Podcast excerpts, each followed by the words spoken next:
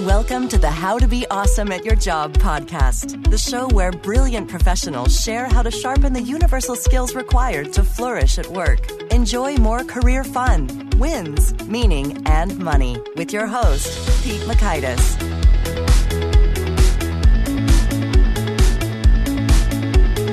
Hello, and thanks so much for joining us here for episode 145 with Jeff DeGraff. You're going to walk away learning one, the extraordinary value of arguing.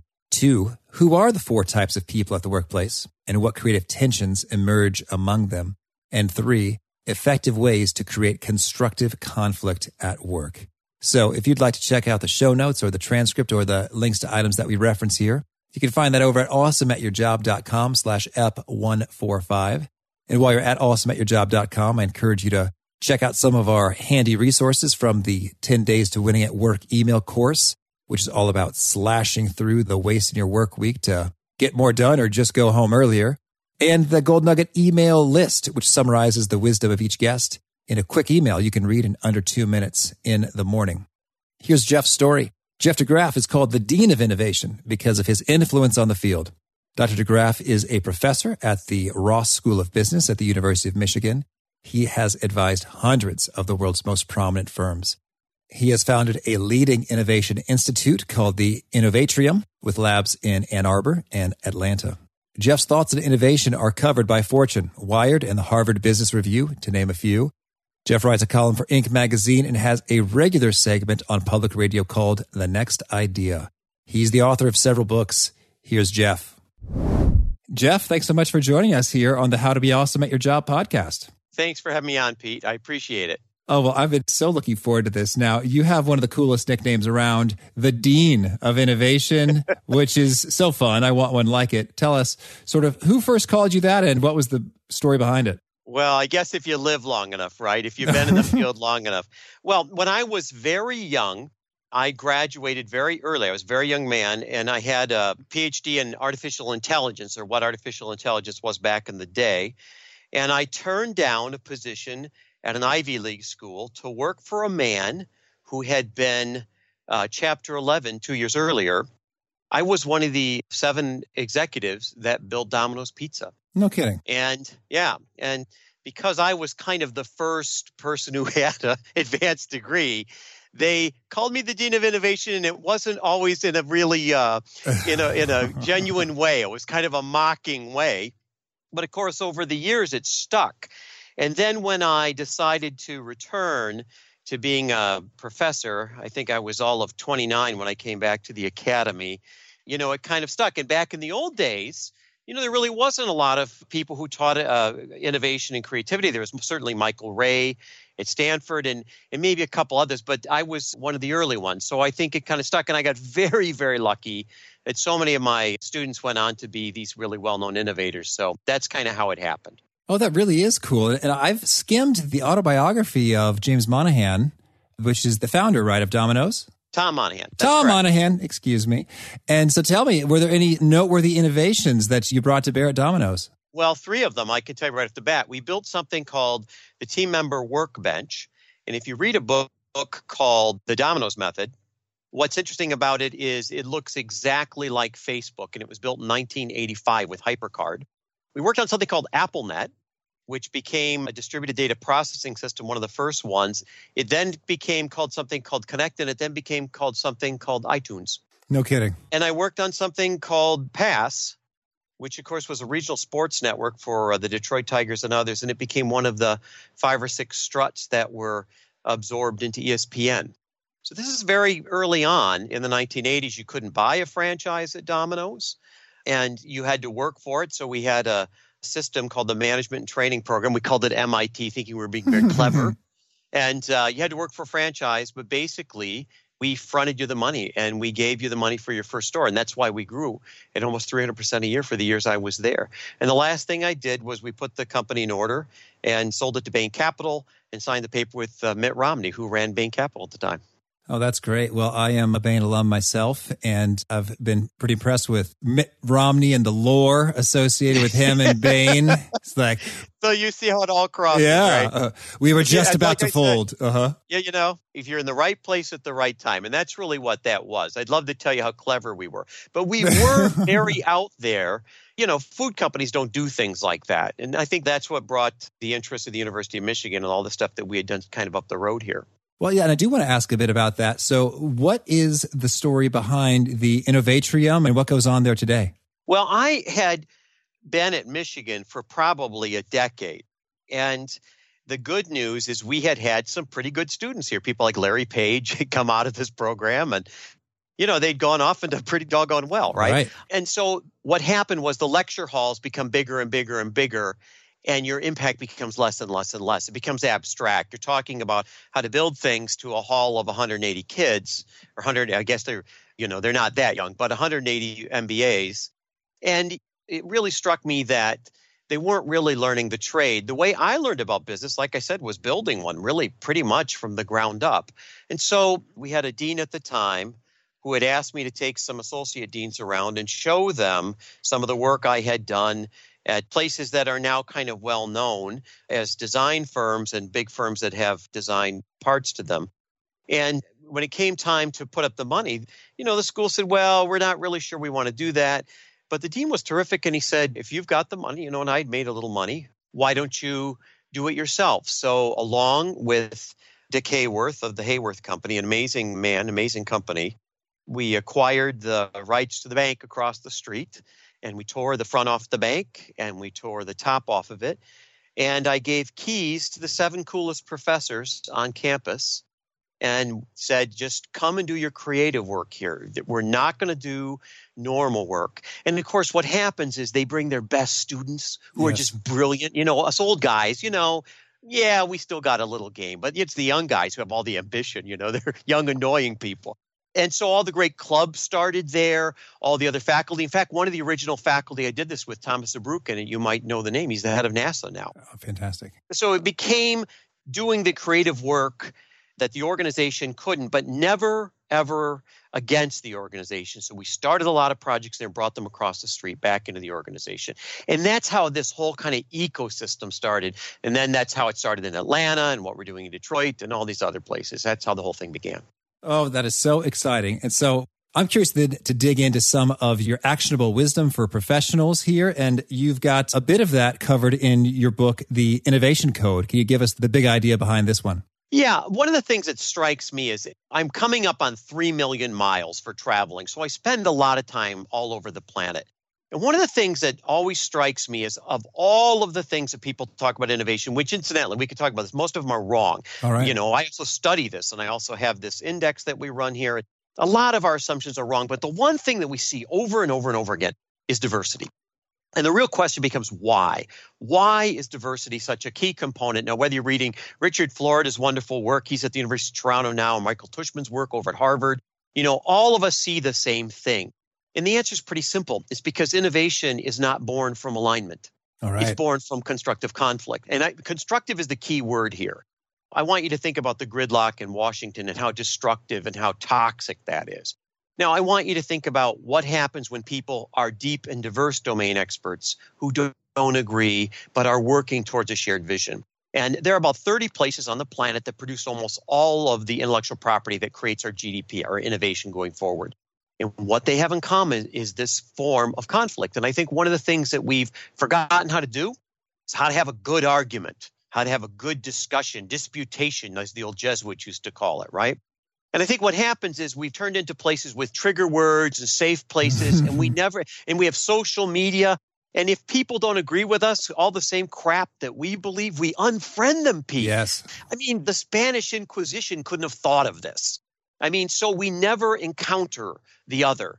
And what happens is we never get the hybrid idea, right? And if you think about whether it's the space program or whether it's, you know, how we created all these amazing breakthroughs, and it's not just America, all over the planet, it happens this way. And this is historically true, whether it's the Roman Empire or the Song Dynasty or the Florentine Renaissance or New York in 1900 or Shanghai in 2000. What you see is it's yeasty. It's mm. bubbling, right? And you can feel it. And that's why these little cities, I live in this tiny city of Ann Arbor that has more venture capital per person than any city in the world right now. But if you look at Ann Arbor and you look at it against all the cities within like a 50 mile radius, it looks very different. And this is going to be the key. So, how do we do this in our organizations? How do we do this? How do we have that fight without being dysfunctional? How do we put these different groups together? What are the practices? And more importantly, what are the predictable outcomes? That's what the book is about and how to do it. Well, I love it. I'm hooked and I want to know sort of all about it right now. So can you give us some of those key principles yes. in having that constructive conflict? I think you're right. You know, the safe spaces, the trigger words, that stuff. I see this a lot in terms of there is almost like a fear in the room to say anything that is contrary to what has just been said, and particularly if it was a more senior leader who just said that thing. So, how do you begin to make that, yeah, make yeah, that shift? Absolutely. Let me give you two ways to think about this. The first is I divide the world into four types. Now, this is not a Myers Briggs test or a brain dominance test. This actually starts started with my research on trying to predict share prices. I noticed in 1993 that out of the seven major indexes for innovation, not a single one beat the Russell 3000. Hmm. And I've been tracking this since. Do you know that out of all the major innovation indexes, none have ever beaten the growth benchmark, ever. So I started looking at tell me what goes on in organizations in terms of their types. What C.K. Prahalad, one of the guys who brought me to Michigan, of course, the most famous innovation strategist of the 20th century, called dominant logic. Mm-hmm. There are mm-hmm. four dominant logics. The first one is what I'm going to call create dominant logic. I want you to think of Steve Jobs. When I was really young, I got to be an advisor to Steve. I want you to think about that kind of wild eyed pistol waving, take a big chance, Walt Disney, Arthur Levinson at Genentech. I want you to think about those guys who are absolutely visionary, but also high risk, and most of those companies don't make it. I want you to think of that organization. Okay. Startups because they can't compete at scope and scale, right? You know, biotech. And remember, every organization has these people in them, right? Then I want you to think of the opposite, kind of that engineer archetype, right? The process person, you know, the scientist, the engineer puts all the pieces together. This is McDonald's, right? Where some illiterate kid presses a cheeseburger button and simultaneously somebody shoots a cow in Argentina. Bang! and everything in between happens, right? You get cheeseburgers for Oh, come on. That's where cheeseburger comes from. And I want you to think about how one of these really produces radical organic growth, meaning speculating new markets. The other produces breakthrough innovation. And the other produces quality and efficiency at scale. And I want you to think about how these two in your meetings fight all the time. Sort of mm-hmm. the artist, and the engineer, and a death grip. And sometimes one wins, and if they win, the organization kind of becomes, you know, hampered. It's like having one real strong arm and one weak one. But when they go together, you start seeing companies that begin to scale. So it can happen either way. This can be Apple at one end, right? It can be Toyota at the other end. But the notion is you'll see these two together, and these two create the first dynamic of how much innovation do we want? Do we want radical with risk? Do we want incremental with no risk? It's scalable. Can we get something better? Let me give you a good metaphor that people can hang on to, your listeners. I want you to think about Lennon and McCartney, All the right. Beatles. John Lennon. You know, think of you might was any more more whack than John Lennon, mm. right? And was anybody more tightly wrapped than Paul McCartney? And these two together created some of the greatest music I think of, of my generation at least. And I want you to think of the other two archetypes. I want you to think of that kind of classic business person. Think of Jack Welch, right? GE. I've been an advisor to GE forever. And I want you to think about, you know, that hard charging, show the money, quarterly results, the athlete, you know, the Marine, that person. They're held together by goals. These are boomers. These are people my age, Pete, right? We still grade on a curve here at Ross at Michigan, right? Mm-hmm. You know, so don't send your ducks to Eagle School, right? And on the other side, I want you to think about our children, these collaborators, these kind of sages, these kind of socially aware people who are held together by their values. And I want you to think about the kind of tension, and you see this in elections, and you see this in the conversation between boomers and millennials. Boomers are all about, you know, we got to win this, and millennials are about, well, we've, we've got to learn to live together. And this is the conversation between finance and, you know, HR in your organization. Now, typically, this is the issue of how fast we're going to move. Typically, these two sets of oppositions are things we try to avoid, but actually, they're producing the generative power to create hybrids, to create new things. And so I was very lucky to be at the beginning of Domino's or at Apple, uh, you know, a couple times when they were sort of, you know, closing down and then starting back up again. I want you to think about, you know, whether it's Lennon and McCartney with kind of this artist and engineer, whether it's Ben and Jerry when it's kind of this athlete and this kind of sage. I want you to think that in your organization, there are these players. And the issue becomes how do you know which player to use at which time? And how do you put them together in such a way that they don't destroy things? And there's some simple steps for that. Number one, assemble a diversity of perspectives. One of the things I come in and do all the time is you see an organization that's brilliant at one thing and they've destroyed the opposite and they just simply can't start again. And I've been at about half the Fortune 500. So the issue becomes how do you change the gene pool, if you will, mm-hmm. right? So you, you got to mix it up like a good dinner party. Next, you got to engage the conflict. You can't avoid the fight. And you want to make sure that the fight is purposeful, it's respectful, but it's real back and forth. This is one thing we could learn from universities. There isn't a faculty meeting I've ever been in that was nice and smooth. You know, there's always somebody who thinks what you've done is stupid, and a lot of times they're right. You have to establish a shared goal or vision between these sort of parties that are tense. And finally, the most important things you have to work to construct hybrid solutions. You have to create something that's new, a third way, a different way. And that's how it works. So look at what you've got, make sure that you've got enough balance in there, make sure that you're putting these opposites together, and make sure that they're going the same place, and finally, make sure they're producing something. In a nutshell, and of course, how to do it is what the book is all about. And there's a ton of how to's and bullet points and methods and all the kind of stuff that I think readers want to hear. They want to be able to do this in their own place and examples of what companies do. But basically, that's the long and short of it. Oh, that is powerful and exciting. And thank you. And I have so many follow ups that I'll try to organize a bit here. So, okay. So you mentioned we have these four sets of archetypes and sort of two pairings that create some conflict and some generative power. And so let's see. Yep. The first one, the Steve Jobs risky type, and then the process engineer person. So, can I recap? What are the names you give to each of these four? Well, I call the forward position, let's call them the create type or the artist. So have your listeners think of Larry Page or Elon Musk, right? Got it. Then I want you to think about the opposite, the engineer, engineer, or the control type. I want you to think of like Michael Bloomberg, who I love, or Warren Buffett. You know, these guys are kind of, you know, they're technocrats, right? That's the first tension. Imagine those people being in the same room together, right? They're brilliant. They're all brilliant. But the notion is, and one is going to be better than the other depending on what you're trying to do. If you're a biotech, you want to have Elon Musk in your room. And if you're trying to make a Ford automobiles, you want to have Michael Bloomberg in your room. And of course, when you're working on this, Pete, during any given time, somebody's going to be better at one part of the whole process. So the people who are better at the beginning is the artist because they like ambiguity and freedom and they're very divergent. But at the end, it's going to be the engineer because the engineer is going to be much better at putting things together complexity scalability etc okay very good and now for the second set we got the jack welch marine types and the children collaborator types what do you call those? yeah, those the jack welch is the compete type or the athlete and, and i want you to think about you know jack or think about Indra Nooyi over at PepsiCo. I mean, these are kind of hard chargers. Remember, women can be these archetypes too. And they show up everywhere along the world. This isn't just a male dominated world. And this is boomers. And then I want you to think about the opposite, which is called the collaborate type or the sage type.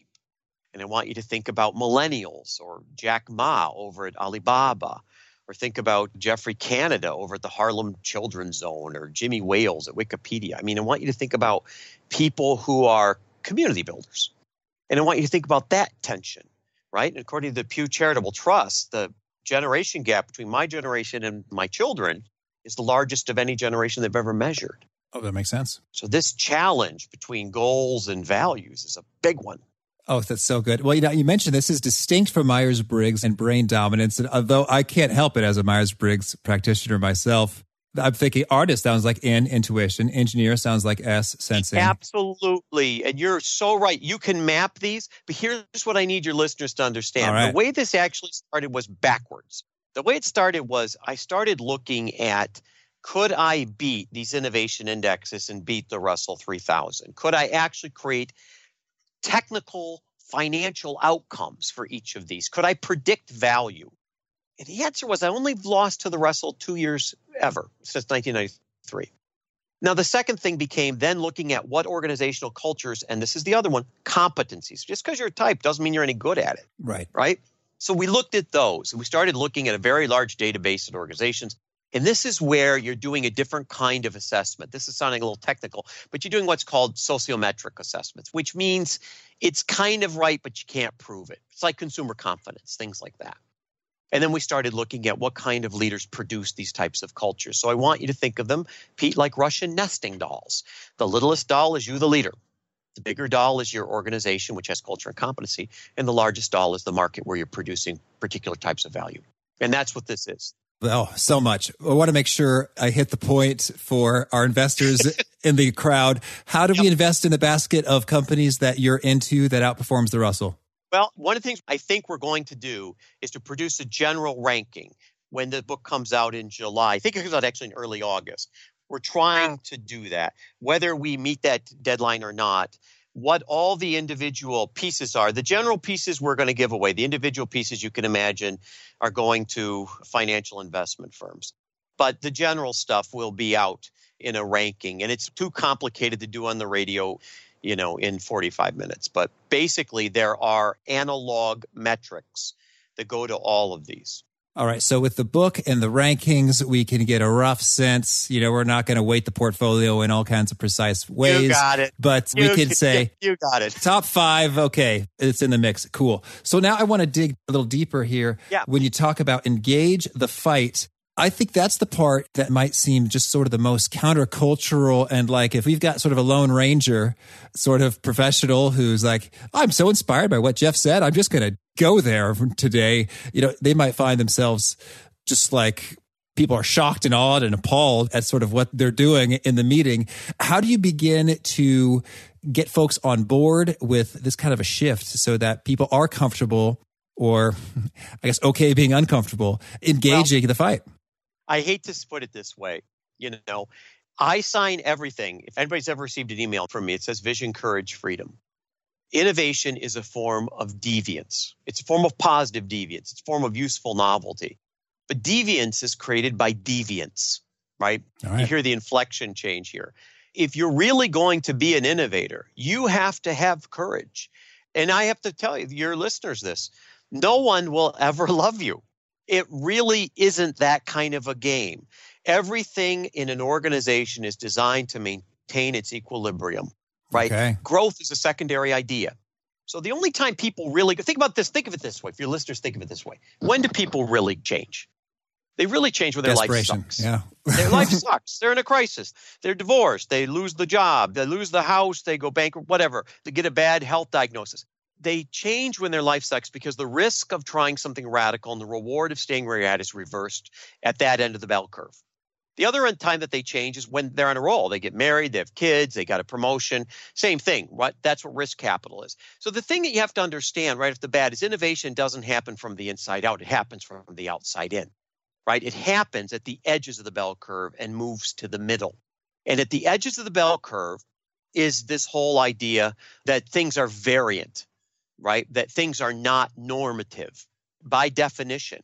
So when you start to innovate, you don't want to innovate in the middle. The organization is designed to crush you. Going back to my Innovatrium example, mm-hmm. you build it across the street. You know, Coke Zero, how we did that was we had to hide it. You know, if you think about a lot of these innovations I've been associated with, how you build them is you, you have to start off Broadway because okay. everyone's going to be critical. Now, the second thing is you have to have courage you have to have courage to have a voice. And if you don't have the courage to have a voice, I hate to tell you, it's never going to happen for you because people are going to kind of whip on you. And that happens. I was telling you earlier, one of the guys that I started the Innovatrium with, this uh, Thomas Zurbuchen, who's now the head of NASA.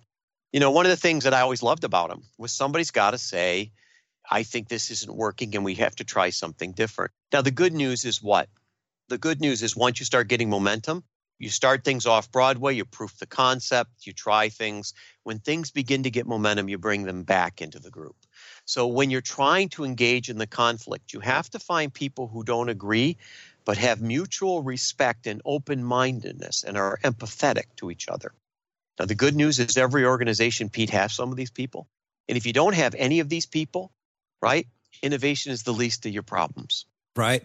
Okay, understood. So having that distance, the off Broadway, sort of the across the street separation, that's good. And then you prove some momentum, and hopefully you've got some sponsorship from on high. That yeah, there's always a sugar a thumbs daddy, up. Sugar yeah. mama. yeah, yeah. They're all, and a lot of times they're hiding in plain sight.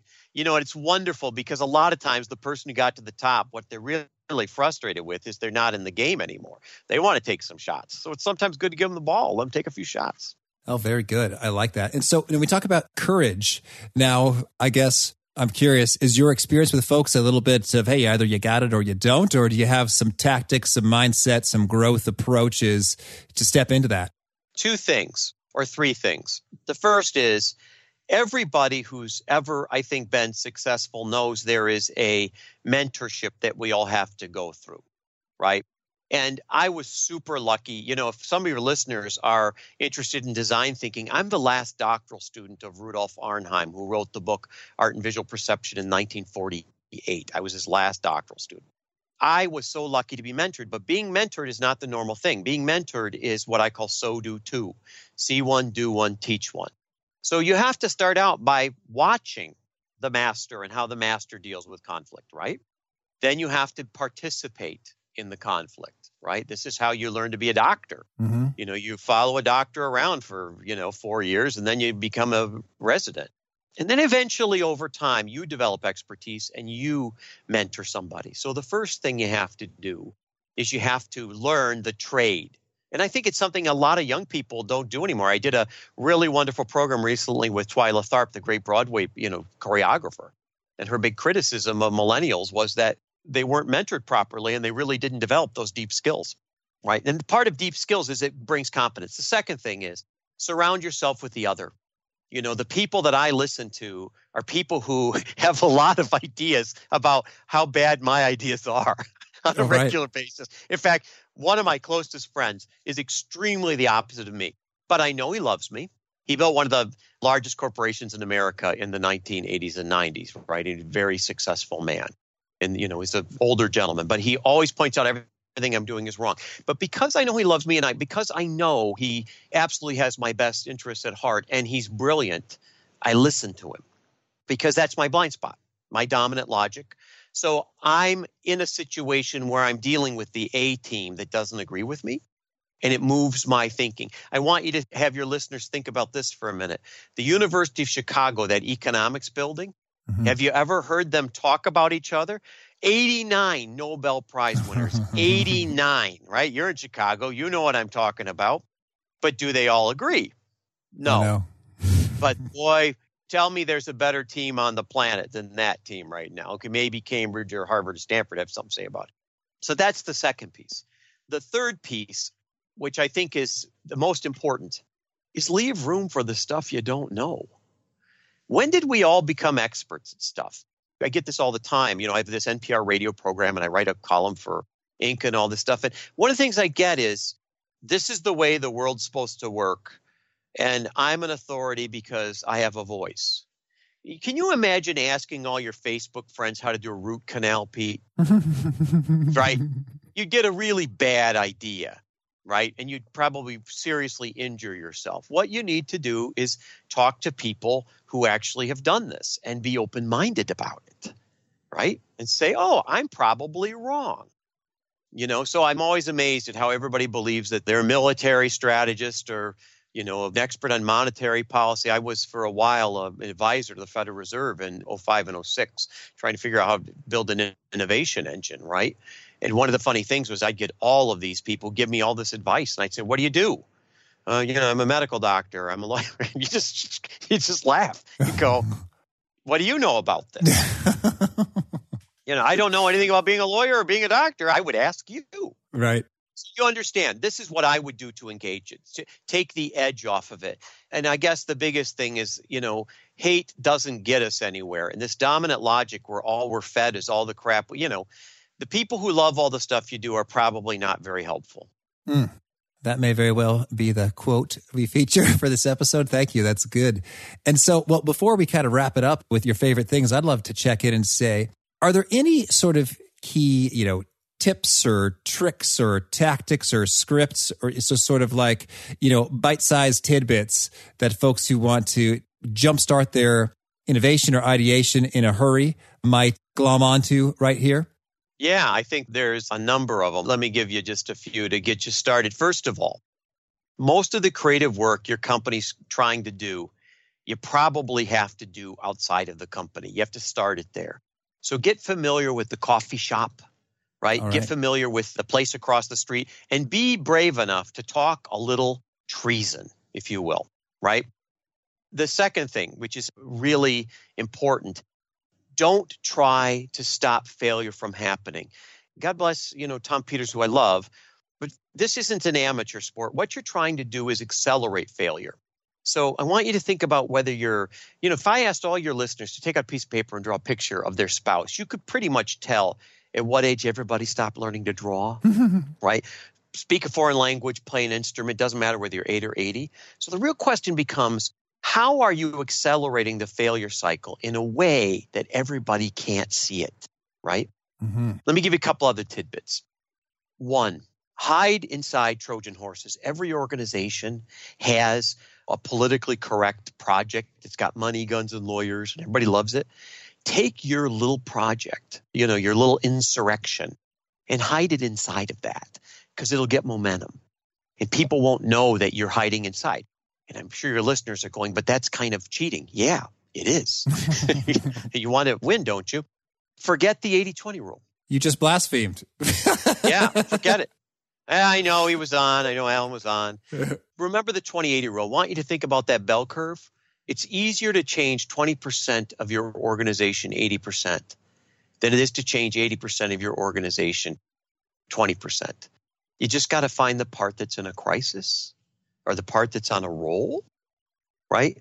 And finally, the biggest thing that I think everybody has to do is if you really want to make innovation happen, stop thinking big and start thinking fast. The key is momentum. You know, the biggest problem with innovation is people gather too much data and they get stuck in the planning cycle. Have you been to the meeting about the meeting, Pete? Oh, yes. Have you seen the report about the report? Oh, in consulting. Let's think about how we're going to think about this and talk about how yeah. we're going to talk about this.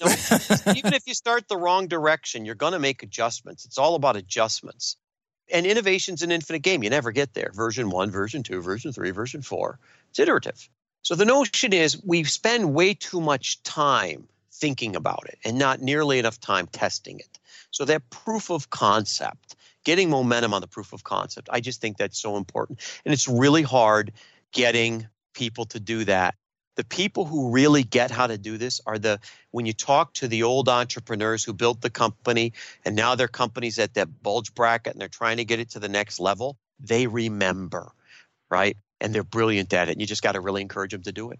Oh, Jeff, this has been so so thrilling and insightful. Great stuff. Tell me, is there anything else you want to make sure you mention before we shift gears and quickly hear about a couple of your favorite things? Well, I think the big thing is I have a massive open online course, tons of stuff, so you can help yourself. There's a lot of kind of how to in the stuff that I do, but you have to have the right mindset. So if you go to jeffdegraff.com, all the stuff is free. No one will ever bother you. And this is sort of my gift to your listeners. This is for them. Oh, this is excellent. Thank you. Well, now could you share with us a favorite quote, something you find inspiring? Oh, my favorite, it's on my door here. It's from Schopenhauer. Every man takes the limits of his own field of vision for the limits of the world. Mm, thank you. And how about a favorite study or experiment or piece of research? Well, it was the stuff that I was talking about. My favorite piece is that when you start looking at innovation indexes, none of them have ever beaten the growth benchmark ever. And I think that that should tell you how valid a lot of the innovation work out there is. Yeah, thank you. And how about a favorite book? Well, I just read a book that, and I'm usually not this gushy about a book. It's called The Power of Meaning Crafting a Life That Matters. And it's by a young woman named Emily Esfahani Smith. And I just love it. It's about how positive scholarship, this whole field of positive organizational scholarship, has led into this whole renaissance of meaning making that we haven't seen maybe since, you know, Montaigne in the Middle Ages. And it's filled with research and brilliant insights. Love the book. And brilliantly written by such a young person. I'm envious in the best sense of the word. Oh, great. Thank you. And how about a favorite tool, whether that's a product or service or app, something that helps you be awesome at your job? Well, I love PowerPoint. And the reason I love PowerPoint, it's cinematic. I think people use PowerPoint all wrong. I don't like a lot of the advice for PowerPoint. PowerPoint's making a movie, it's a storyboard. And why I like it is I'm one of those people that starts out with a zillion ideas and I don't really know how they all go together. And in fact, this is kind of how some of my ideas came to be. So I think we should all learn to be plastic thinkers. Mm, thank you. And how about a favorite habit, a personal practice of yours that helps you flourish? Well, one of the things that I have a personal practice is I take cat naps. I know yes. I run. I run every day, but I think what happens is I get to the point where I feel like I can't think creatively anymore. And I know some people meditate. I think that's a great habit. I just take these little, I have a little timer in my office and I have this cheap place I sleep on. And I take these 18 minute naps. And when I get up, I just feel like I can think again. I love the precision of 18 minutes. Can you unpack that a little bit for us? Well, you know, there's a lot of research. I don't know about the research, but I think once you start sleeping for a long time, you go into an REM cycle and then it's hard to wake up. So if you sleep just a little bit, it's not quite meditation, but basically what you're doing is, you know, you're turning all that chemoelectrical energy off for a while and I think what it does is it resets your neural net. I, I have a friend I'm writing an article with studies creativity in the brain. We'd have to turn to him to tell us what the exact mechanisms are. But you know, you could pretty much steal 18 minutes on an airplane or 18 minutes, even if you're doing a gig somewhere. You know, you just sit in a chair for a while. Oh, that's good. Thank you. And how about a favorite resident nugget something that you share in terms of your books, they get Kindle highlighted or they get retweeted or note taken, just something that you have said that has really struck a chord with people? Well, I think the big thing is how you innovate is what you innovate. How you do something determines what you're going to get, right? And I think the other insight I would just add, I know you didn't ask me this, is just innovation is the product of constructive conflict. You can't have innovation without conflict. Okay, thank you. And the best place for folks to learn more or get in touch, would that be the jeffdegraff.com with the MOOC and yeah, such? I would just go there because I'm one of the original LinkedIn influencers. All that stuff's there. I think it's just easier to start there and then figure out what you want to do from there. okay. And do you have a final challenge or call to action you'd issue to folks looking to be more yes. awesome at their jobs? Yes, I do. I think we all have a responsibility to become free and independent thinkers I'm terribly worried that what's happened is we're all listening to the same people and we're not listening to disconfirming views.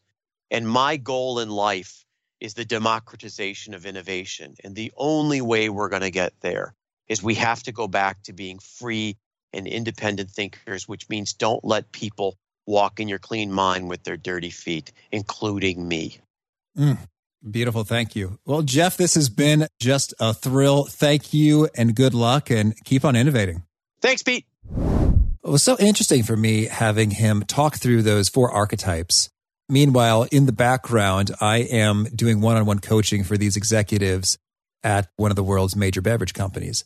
And they're talking about how they want innovation and new stuff while we're discussing Myers Briggs types and an ideal adaptation approaches. So it's the real deal. It shows up all the time. And it just underscored that how some folks are quick to short circuit others who are running their brain differently, like, no, that doesn't jive with this. But the more that you can sit in and make good use of that creative tension, sure enough, the more great ideas surface and actually become workable. So good stuff from Dr. DeGraff. If you'd like to check out, again, the show notes or the transcript or the links to items that we reference, that's over at awesomeatyourjob.com slash ep145. And I recommend you push the subscribe button so you'll catch folks like our next guest. It's Barbara Oakley. She has the claim to fame of creating the most attended course in human history, which is pretty cool. And she has some wisdom when it comes to shifting your mind, to break it through obstacles, learning new things that maybe you thought just weren't even in your purview. So I hope to catch you then. And peace. Thanks for joining us for today's episode. To get the most out of this conversation, visit awesomeatyourjob.com to find today's show notes, transcript, and infographic summary cheat sheet. For more entertaining professional skill sharpening, be sure to subscribe to catch the next episode of How to Be Awesome at Your Job.